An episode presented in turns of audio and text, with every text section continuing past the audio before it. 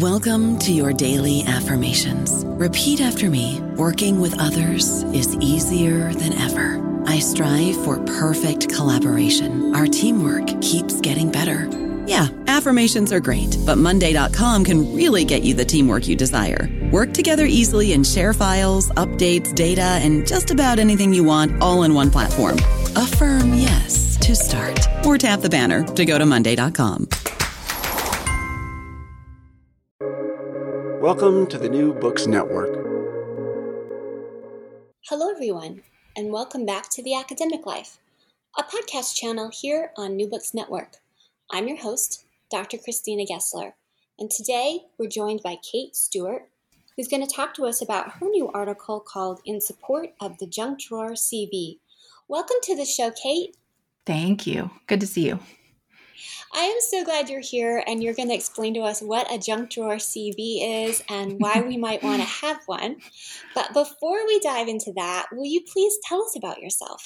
Sure. So, my name is Kate Stuart. I am the um, Associate Director in the Office of Career Development Aspire program in biomedical research, education, and training within the Vanderbilt University School of Medicine. So, that extremely long title means I help biomedical science PhDs and postdocs at Vanderbilt who are affiliated with both the university and the, the uh, medical center with their career pursuits, whether that is career exploration or their job search skills or just skill development in general. So that's my role. I've been there for about 10 years and I love PhD trainees very much.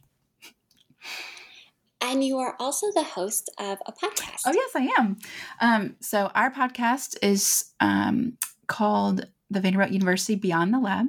And I take some time to each season interview anywhere between 15 to 20 uh, biomedical science alumni who are in interesting jobs and do different things. I, I guess I shouldn't say interesting. I think most people have fun jobs, but um, we ask them about what they actually do during the day. You know, if you say, "Oh, I'm, you know, I work in pharma or I work in industry," but what does that mean? What does that look like during the day?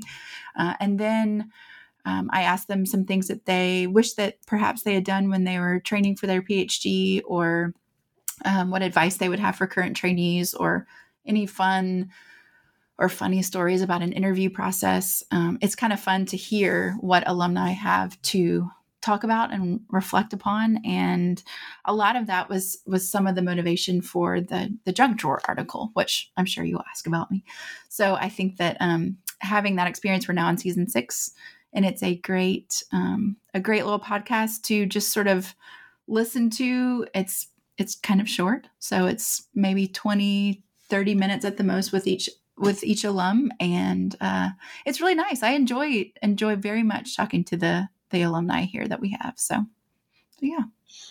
Are there any common themes that emerge from when they when you ask them what they wish they knew when they were students?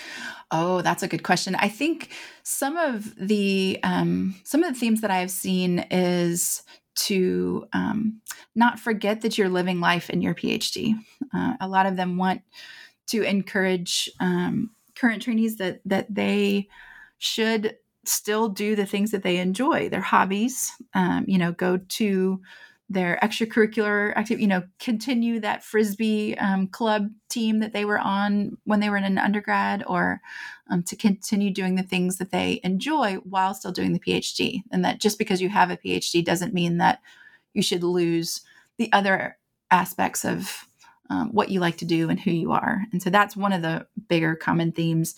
And then the other is a is a networking piece, which I think is kind of neat. Is you know, don't forget that the people that you are training with in about 10 years are going to have really interesting roles and jobs and be at all different places across the country.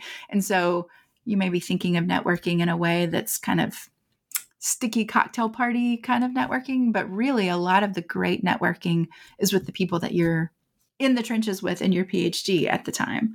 So that that's a, a common um, refrain as well, which is a very encouraging uh, refrain, I think, for someone in the middle of their PhD. And both of those uh, themes apply outside the sciences. As a person with a background in humanities, th- those two pieces of wisdom make complete sense to me. Good. good.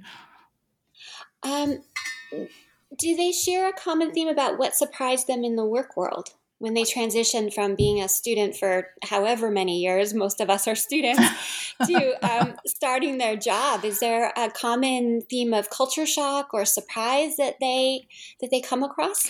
I think a lot of times they don't realize that whatever job they end up going into, you know, there's so many directions that a PhD can take you and whatever discipline you're in.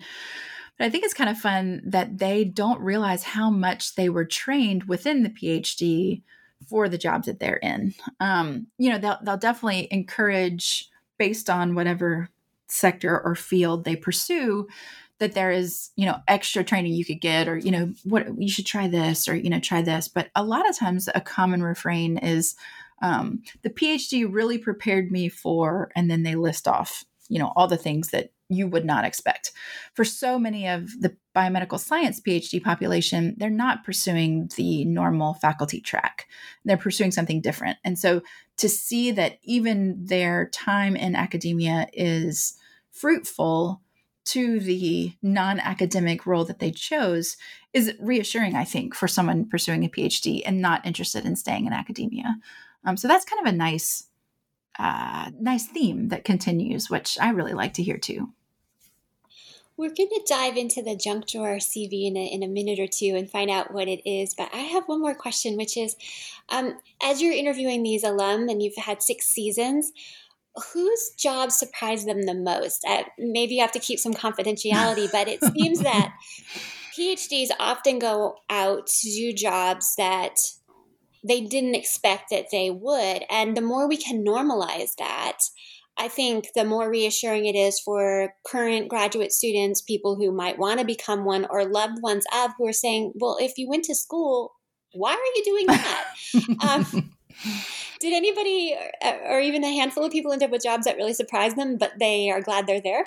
Oh, absolutely. I think um, there's so many so many people who go into really interesting jobs and that was not at all their intent when they started and I, I don't even know if that's very specific to a, a very um, unique career sector. I think sometimes they find that they have jumped along in a path that is um, is very you know stops and starts and it moves you know laterally and then and then upwards and and it's just they just never expected that to occur um but but I, I, think most of the time they're very pleased with with how things have landed. And i think a lot of times they're so pleased that they have that phd background for what they're doing currently.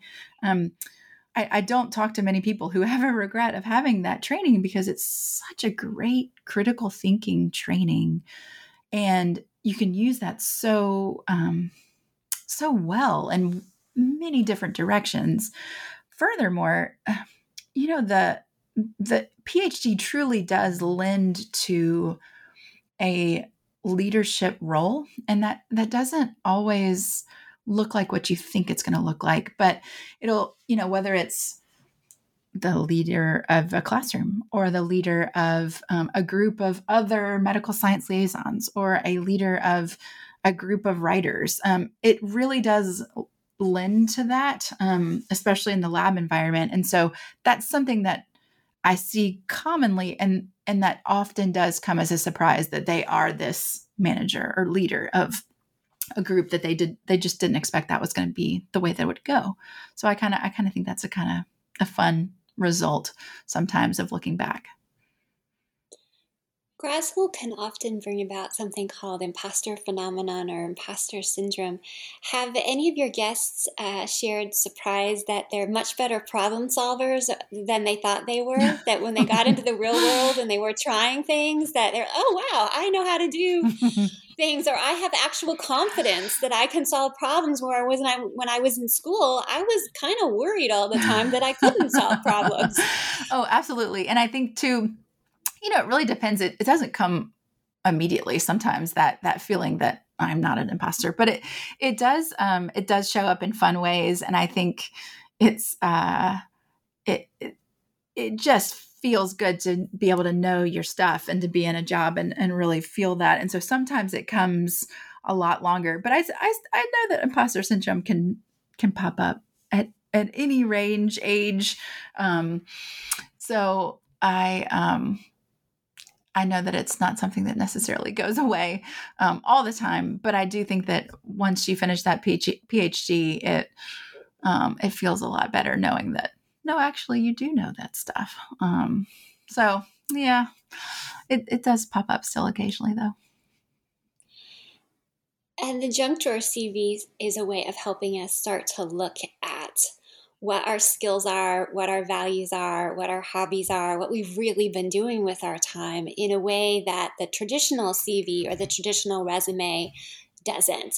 Would you like to break down the difference between those three types of um, career lists that we create? Absolutely. And let me give you some some context a little bit with with why this came about. So, um, I have spent 10 years in the biomedical science PhD career coaching world. And I previously worked uh, with undergraduates in sort of a career engagement social setting. And so I was connecting undergraduates initially to alumni with the guise of, you know, you have this commonality with your career interest. Um, and as someone who, you know, was an alum of the Vanderbilt program, I loved being able to connect people in those connections where um, you have this common interest and you're meeting someone who is working within that common interest. And that was that was really um, really fulfilling to to put those together. So when i started working with biomedical science phd students and postdocs it was very interesting how um, there was a lot of focus on training and there were many times where there would be things that um, when I would be sitting down with a trainee to go over their resume or their CV, they would be forgetting those past experiences because they were putting together some documents, say they were putting together a resume and they needed it to be more succinct and they were forgetting some of that. So I will tell you the three kind of, we use these documents to sort of focus um, based on what your end result is. So there's an academic CV, which is very, um, I, I, like to call it, it's every item in your pantry. It's everything, every just a list of items. It's the spices, it's the meats, it's the weird, strange flour that you bought one time at, a, at an interesting store. I mean, it's just the big list, but there's really nothing else about it. It's just a big list and it's a timeline. Um, an academic CV is in chronological order. And so uh, it's just a boring old list. A resume, on the other hand, especially if there's a industry resume is sometimes what we call it when we have PhD students who are pursuing something that are not on the academic track and they want to use a resume rather than a CV.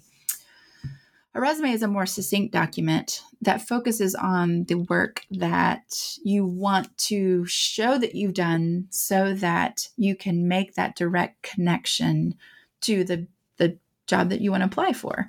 So oftentimes that resume is going to look like uh, it's going to have those those knowledge skills that you need right to complete the job whether that's a specific degree or maybe it's a technique or an instrumentation that you used or type of research skill that you've had that you want to make sure that they know about um, it's also going also going to show uh, your transferable skills. So maybe you don't have that exact match for the job that you're applying for, but you know that um, if you've done this here at this current role, then you could perhaps do it at the future role. You know, maybe you presented at lab meeting and you are able to sort of lead lab meeting or present your results there, well, you probably could present your results um, to a group of stakeholders at an industry setting or situation. And so that's the transferable skills that you kind of have to translate and say, no, I can do this because because I can do that.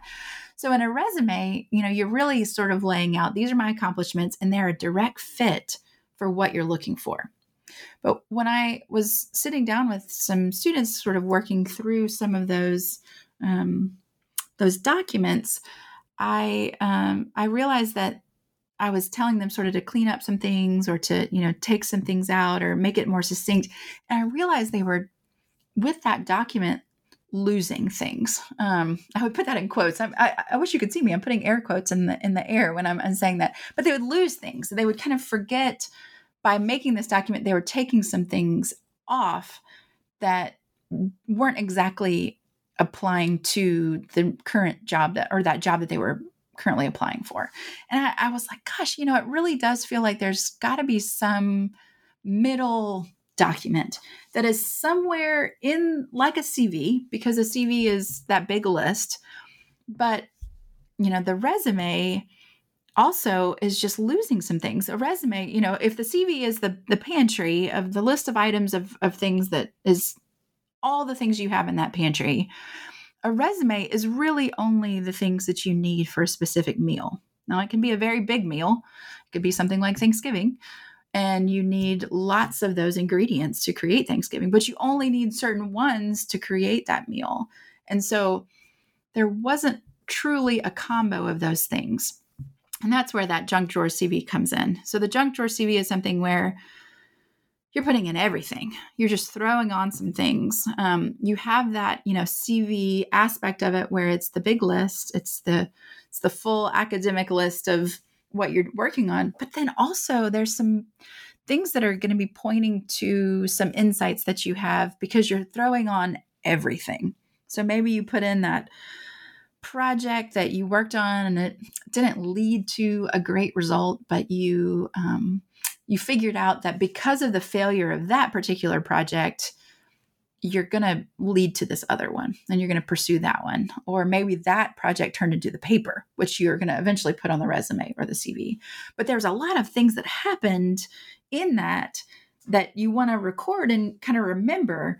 Um, maybe you used an instrument or a technique that you're not going to eventually use later, or you're not going to use that technique to apply for a job but you want to remember that you use that or um, you know perhaps there was there were some things that you used when um, I used QuarkXPress, a design software long ago, and um, I have that in my my junk drawer CV. I remember that I used Quark, and it's fun to know that. Well, now I used InDesign, and before that I used you know Quark, and I'm, I'm remembering some some of those techniques because even knowing that you you went from one design project or design type to another design type is showing that you can adapt and change in that way. So, lots of different things you can put into that junk drawer CV. Um, you can put in those um, people that you mentored that you forgot about maybe in that first year, um, an undergrad that you worked particularly well with and taught them how to write a good protocol or um, how to correctly cite a paper.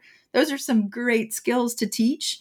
And sometimes it feels like you would lose that otherwise. Um, I've read recently, truly, that the brain is not meant for storage.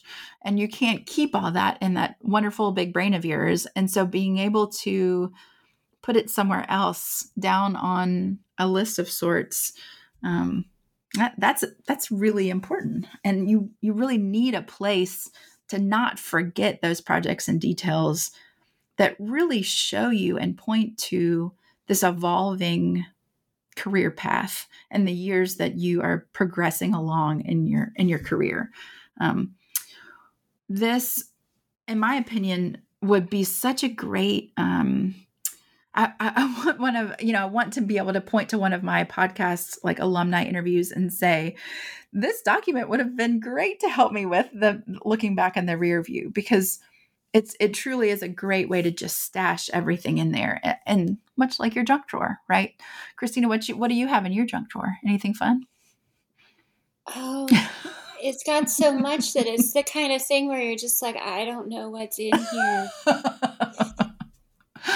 So, right, some of the things that I listed in my junk drawer, because, you know, who doesn't have one, is, you know, the, the pins that don't quite work or um, the pencils that are already sharpened and you're just can grab it. Posted notes. Um, my son has a dismantled action figure that I was supposed to fix that I haven't, haven't fixed yet. It's still in that junk drawer. Um, there's some chopsticks in there. There's some matches. I mean, there's lots of fun things, but it's it's all there, and I know right where to go and it also includes my very sharp scissors that I need for just about anything in the kitchen. So your junk drawer has all those useful things, but also some fun things in there too.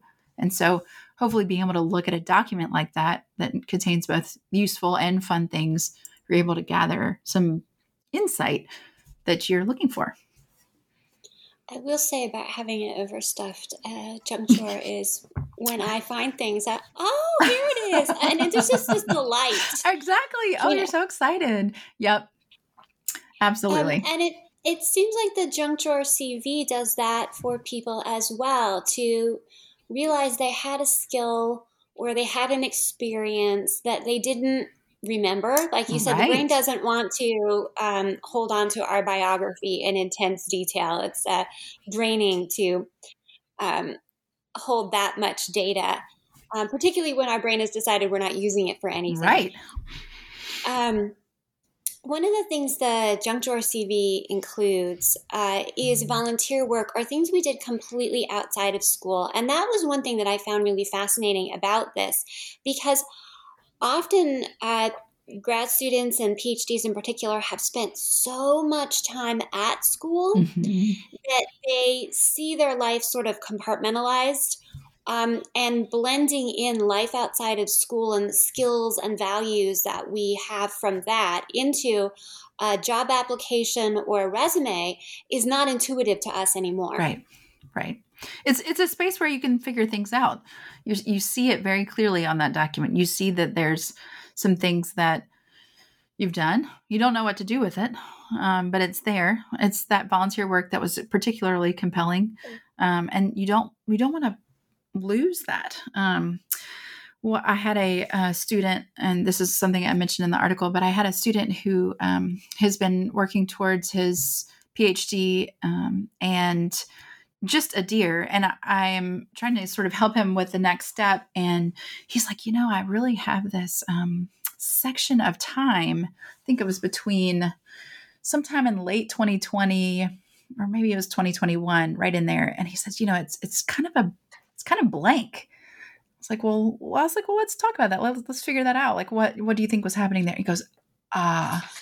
He's like that's when a hurricane had come through come through our region. And i was trying you know i was doing a lot of work by coming home on the weekends. You know we you know vanderbilt's in nashville and he was going down to louisiana to work through this hurricane um, uh, cleanup and um, getting his family back into the place that they needed to be and he was spending a lot of his time doing that and so he had truly forgotten about such a big component of his personal life that he wasn't necessarily thinking about how this was um, not necessarily interfering with his productivity, but why it wasn't reflected in what he was putting together on his document. Um, I know that he is, you know, that was such an indication to me seeing that um, experience as something that he would want to um, make sure the job that he does next, which you know we're working on together, is going to be something that feels as though it has the meaning that he wants to provide. And so he's looking at, you know, working in a, a, a children's research um, space because of the way that it indicated how he um, was so um, deeply empathetic and how that is important to him and how that's important to his next job. And so those were the things that we uncovered together because he didn't have it anywhere. He didn't have it in his CV and he didn't have it in his resume, of course. But that was something that was extremely important to him and would have been instead in his junk drawer rather than anywhere else. I've seen on social media scholars talking about how they wish there was um, an alternate CV that they could keep where they could include things like time away for family concerns or grants that they wrote for that they didn't get. Right.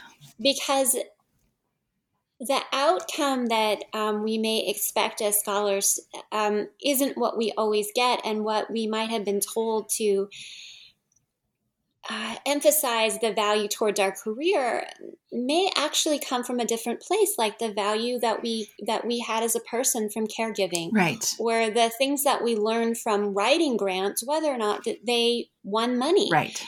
Right. How would we frame those kinds of things? Oh, that's a great question. You know, I've heard the term as well, um, failure CV, and I'm not wild about that because it feels like um, a sort of negative document, and I, that that would be unfair to uh, the way that you've you have done your training as as well as sort of your career because there's so many things that you learn from that can then bring success. Um, or, or perhaps it showed things that um, you could just figure things out by seeing the way that you have put things down. So, you know, the when it comes to the structure of it, just like your your junk drawer probably looks different than mine. And you know i would i would say however it would make most sense to you. I think chronologically there are some ways to sort of capture the not just the accomplishments that you're working on but the everyday right? Like um there's some things that could happen specifically in a certain period of time of year and you want to capture those. Um for example, I coach basketball. I love it very much. And so, but I only coach basketball from November through February. And th- that's a that's a weird sort of period. So you want to be able to reflect certain things that happen chronologically. On the other hand, there's projects that flow all the time. Or maybe you pick up a project and work on it a little bit, or you you try to figure some things out and it leads to something else. So I guess, you know, you would be able to put that down in a way that reflects some of the effort that you put into it um, but I also think there should be a definitely a section, like you were saying, of people that you mentored. Um, it, not only because you want to know the insight about yourself, but a, a, a, different piece of this is, you know, when you move along in your career, uh, you're going to have letters of recommendation to write, and so having those. Um, sort of memory joggers of the people that you worked with and what they did for you and perhaps um, what they discovered or what they were um, struggling with, or even some things that they kind of figured out that maybe weren't, oh goodness, they weren't revolutionary, but it was something that was instrumental to them or something that you loved connecting with them on. Those are the notes that you need to take about that person um, because the letters of recommendation are going to come along and you're going to have to think of something that you want to say wonderfully about them. And I think those will be the reminders and triggers that you have for the people that you were working with at the time. Um, but oh yeah, I mean that that junk drawer CV it can look just about however you know it looks, and, probably like your junk drawer. Uh, uh, my junk drawer has these sections of boxes that I put certain I'm supposed to put certain things in the boxes. And and all the time you know sometimes they end up in those boxes and sometimes they end up in the very back of the drawer. So you know it's it's your document. It's not something you would necessarily show anyone and it's not something you would bring to a job but it would be something that you kind of have and you know and you can use it and throw things in there if you need it or retrieve things in there if you need it. Um, and so it's a it's a space just for you I don't know about you, but I'm very busy and I don't have a lot of time to cook. That's why I subscribe to Factor. Eating better is easy with Factor's delicious, ready to eat meals. Every fresh, never frozen meal is chef crafted, dietitian approved, and ready to go in just two minutes. You'll have over 35 different options to choose from every week, including Calorie Smart, Protein Plus, and Keto. These are two minute meals. Factor meals are ready to eat and heat, so there's no prepping, cooking, or cleanup needed.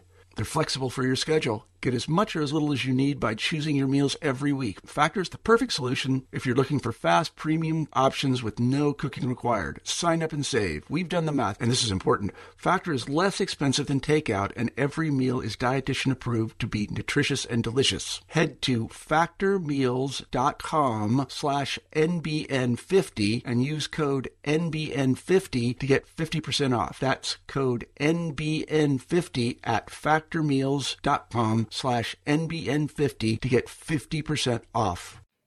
In the article, you say during your training, you may feel as though you are flailing about with no subset of activities that is showing any trends at all. But it may take time to see where pursuits are more relevant and what is collected as you move along.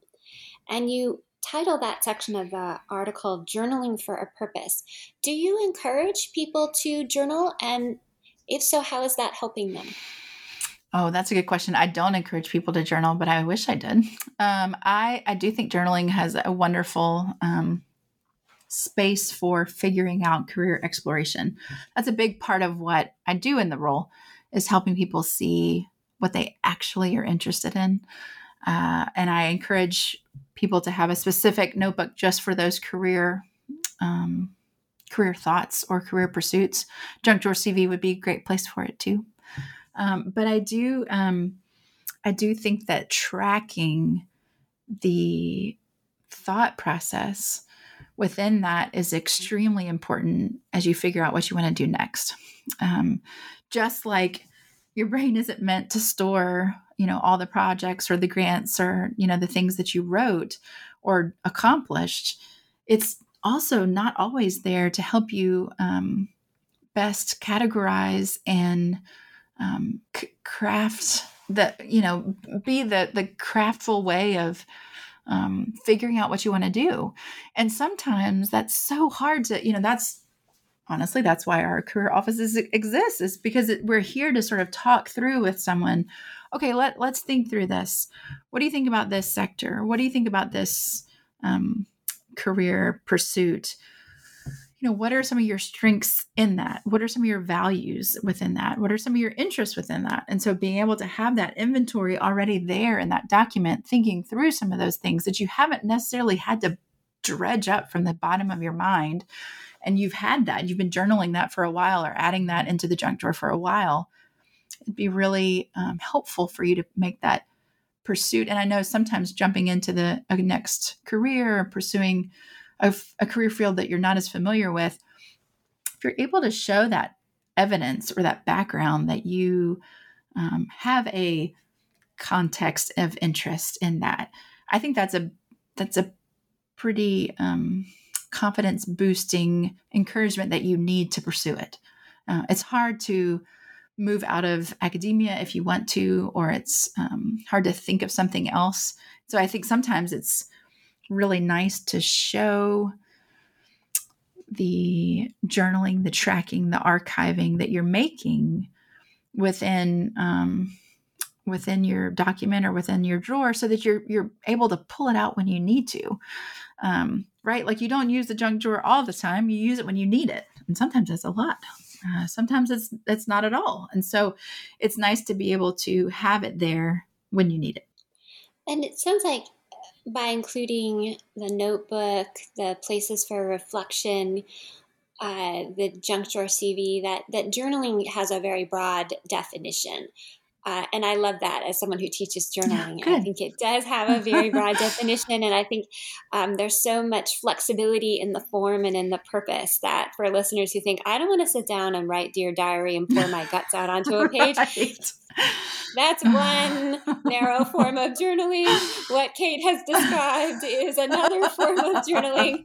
And much of the history of journaling is about uh, a record that can be used. Right. Um, my background is in uh, farm women's uh, diaries, and those were records. Those were very useful records right. of the weather and what happened that day. And they could flip back through it. And in those three sentences they wrote a day over the course of a year, they can figure out births, deaths, money spent, health, all the things that related to uh, the outcome on their farm that year. Right. That one might not assume because they might think it's more what was happening outdoors in the field. But all of that was related to the people. Mm-hmm absolutely and what they were what they were observing what they saw what they felt i mean that was that's that's a very cool project yeah um, and so when we take this broad view of what journaling is and how journaling serves us the notebook that you described uh, to help people track what they've done while they were in school, what they did outside of school, what happened in their personal life that maybe changed their timeline. Um, all of that when they bring it into the career development office to ask for advice all of that is useful. And i think so much of that we hold back and think well no they just want to know. Awards won fellowships earned um, courses taken. And it sounds like in order to truly move forward on your career path um, we need to really look at the whole person. Absolutely. And and so many ways um, and you see this also in interviewing as well. And this is the other piece that i will encourage them is this this journaling this documentation of sort of keeping track of everything is going to be extremely helpful for the interview. Um, we see nowadays that the the interview is more behavioral based which means a lot of times the questions will be tell me about a time when XYZ. Um, I will tell students or postdocs, you know, have five or six experiences that you can point to to say, this is what happened. This is what I thought was going to happen. This is what did not happen. this is how I fixed it. This was the adversity that I overcame. And these were the steps that I took to fix it. And this was the result. And that's an often, often uh, used uh, uh, exercise to prepare you for those interviews that are just can be really tough. Um, we have an alum who um, I just is, is such a uh, proponent for graduate education and just loves helping trainees as much as he can. And one of the things that was really insightful to me, because he works at a larger pharmaceutical company, was he said, in the phone interview, you know, those phone interviews that you have, and you think it's just with like HR to talk about health insurance or the retirement plan. But as it turns out, it ends up being like the, the hiring manager. And he said, so in those phone calls, those initial screening phone calls, I ask, tell me about a time when something that you were working on completely failed and you had to figure out how to change plans. How did you restructure uh, your plan? How did you work through this? Um, give me those steps. That's in the phone screen. That's the that's the the time where you think it's not going to be as scary and then that's one of the higher um, the higher level questions you get immediately. And you have to be ready sometimes to really show that you have been thoughtful about the way that you um, you take those steps and that that failure is going to occur and that you are going to mess up and you're not going to be derailed by that. You're going to show that you you have been able to work through adversity and and you have been able to be successful um, and and you approach things now with a more humbler uh, outlook and with you know more humility and professionalism that you thought were were not even there. And so sometimes showing those um, behavioral uh, responses are extremely helpful for the hiring manager to know what kind of what kind of employee you will be. Those are going to come along a lot and that junk drawer cv is going to show you all kinds of you know mess ups or projects that were started or maybe trends and things that you uh, didn't know you had. And so uh, you know having those five to six examples is just super helpful to make you feel prepared for for the interview. And it's helpful for listeners to know that that could happen because that can put you in a real moment of vulnerability. And often you know the way we got moved along the path was to write the application correctly and get the grades right. grades that were needed and uh, take the class that was needed at the right time. And we moved along because we were able to successfully navigate, and the problems that we had, we kept quiet and we went forward and always made ourselves look like someone who could do stuff. Um, right. And that can sometimes give PhDs a reputation for being very arrogant. Uh, and and I'm not going to say none of us are. Um, it also can be a, an adaptive skill to survive to keep the adversity hidden, the problems hidden. Uh, also, if you had a supervisor who did not want to hear your problems or hear what was going wrong, who would say, Come to me when this is solved, come to me with the solution, or I don't care what's going on. What I need is X delivered to me by this date. Um, and so to find out in an interview, they would like to know about something that went very wrong. It may be the first time someone's telling that. Oh, yeah. Is that something to practice ahead of time so that you don't end up crying in your interview? oh, absolutely. I hope you've worked that out before then. Um, I, uh, right you don't you don't want to throw anyone under the bus in an interview setting um, you you want to come to an interview in a um, and in a place where you feel confident and professional and um, humble with a tone of humility but but also that you you can work through that. So hopefully um you know what they're what i've seen you know with hiring managers they want to see your perspective. They want to see okay so maybe you can't do this but you know you can't and you know they they can tell um, by how you explain things that you will work through it and you'll figure it out. That's kind of those transferable skills um, I mentioned earlier is, you know, maybe you didn't do it exactly the way that they're looking for in this, you know, in your training, but because you did, you know, XYZ or you figured out um, this project or perhaps some program didn't work and you you know you figured it out or um, you you made some efforts to to fix things um, that's pretty transferable to the next role and they want to just see how you think through that.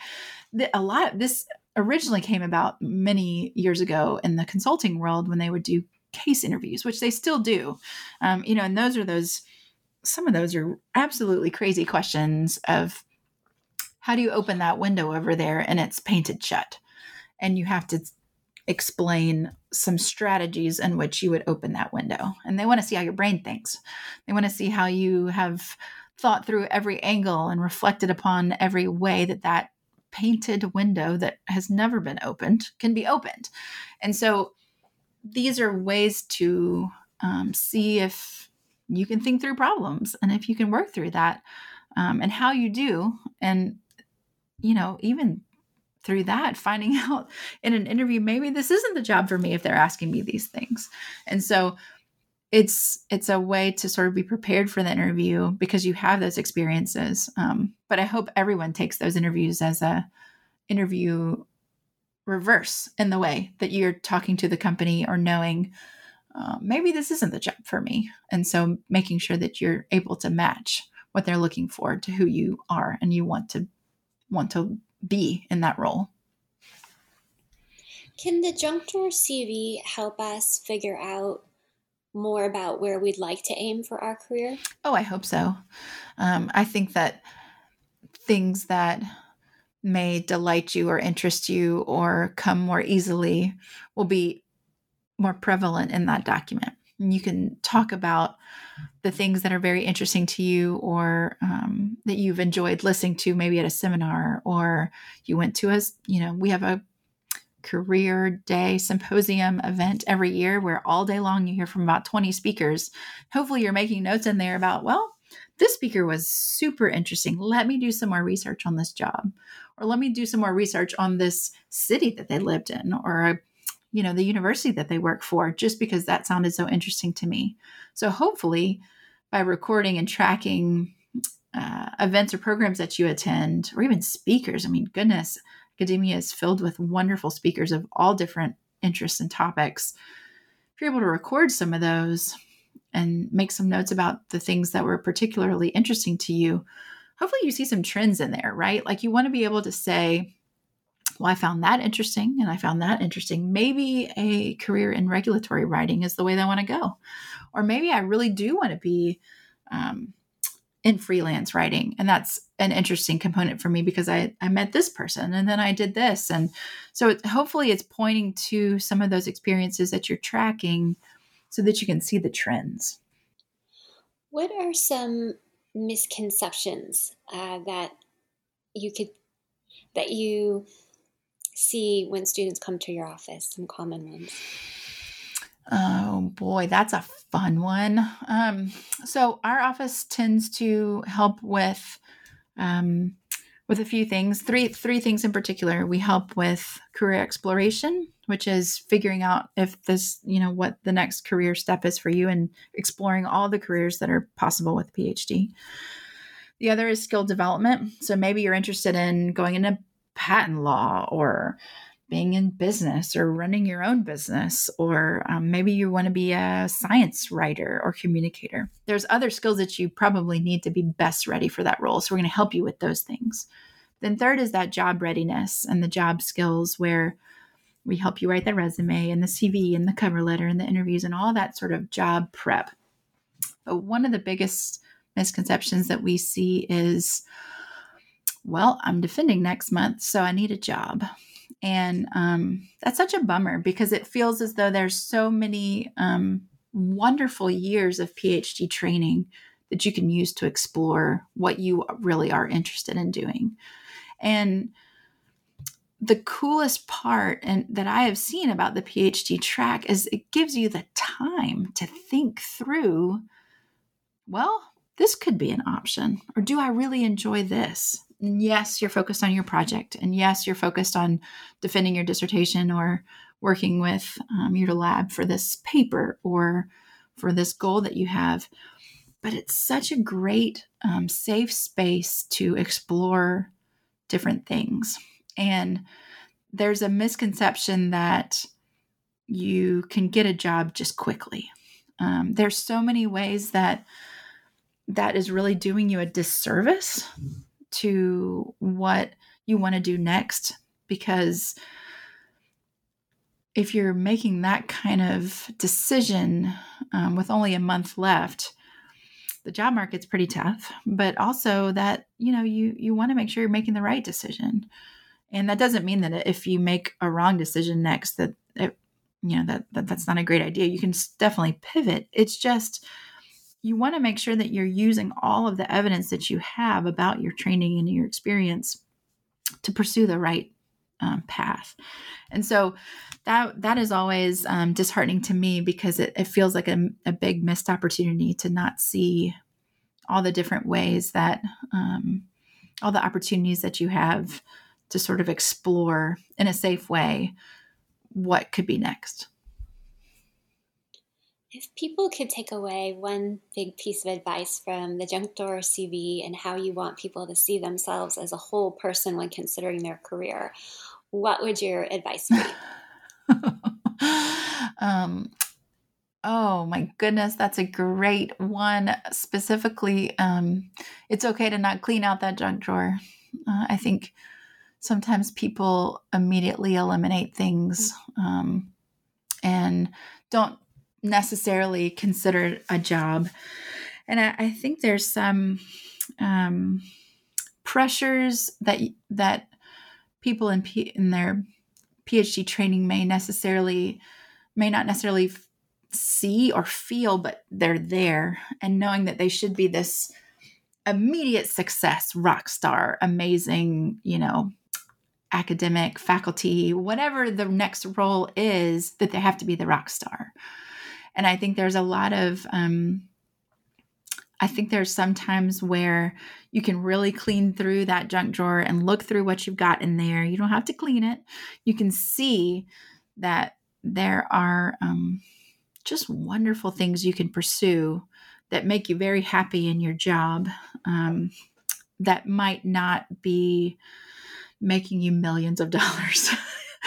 Truly, that there are um, jobs and roles and work that you can find wonderfully fulfilling to make your living um, to fit the work and the life and the values that you have um, and that you don't have to be this just amazing rock star um, i tend to when i have this conversation with someone and i say okay well tell me about the things you feel like you're good at and tell me about the things that you're very interested in but tell me about your values. You know, there's got to be some things that are really dictating the way that you want to live, whether that's you want to live in a certain area um, or location, or you want to be sure that you travel abroad in your work, or you want to um, make sure that you have enough money to support your grandparents who are getting ill. Um, there's a lot of those situations that we see where the support is important for their family life. And they haven't always been thinking through that in the PhD because they're focused on their work. But oftentimes you miss out on those um, values questions in a CV and a resume, a traditional CV and a resume that you can't see. And I wish that um, we would be able to take more of those personal values, um, maybe some feelings of their calling or the way that they are um, drawn to certain uh, certain work and be able to use that to make the decisions next. Um, and I, I, think the junk drawer cv could show that. And i hope that people are putting in you know when they make those putting in those insights into the ways that they want to you know take care of their family for the hurricane or you know do the things that are very um, of interest to them extracurricularly or do the traveling. And so hopefully that's that's the part that that you could see in there um, that would really help you make the the right step next Thank you so much for being here today, Kate Stuart, and showing your wisdom and helping us find another way to think about our CV by using a junk drawer CV to get there. I'm Dr. Christina Gessler, and you've been listening to The Academic Life on New Books Network. I hope you will please Join us again.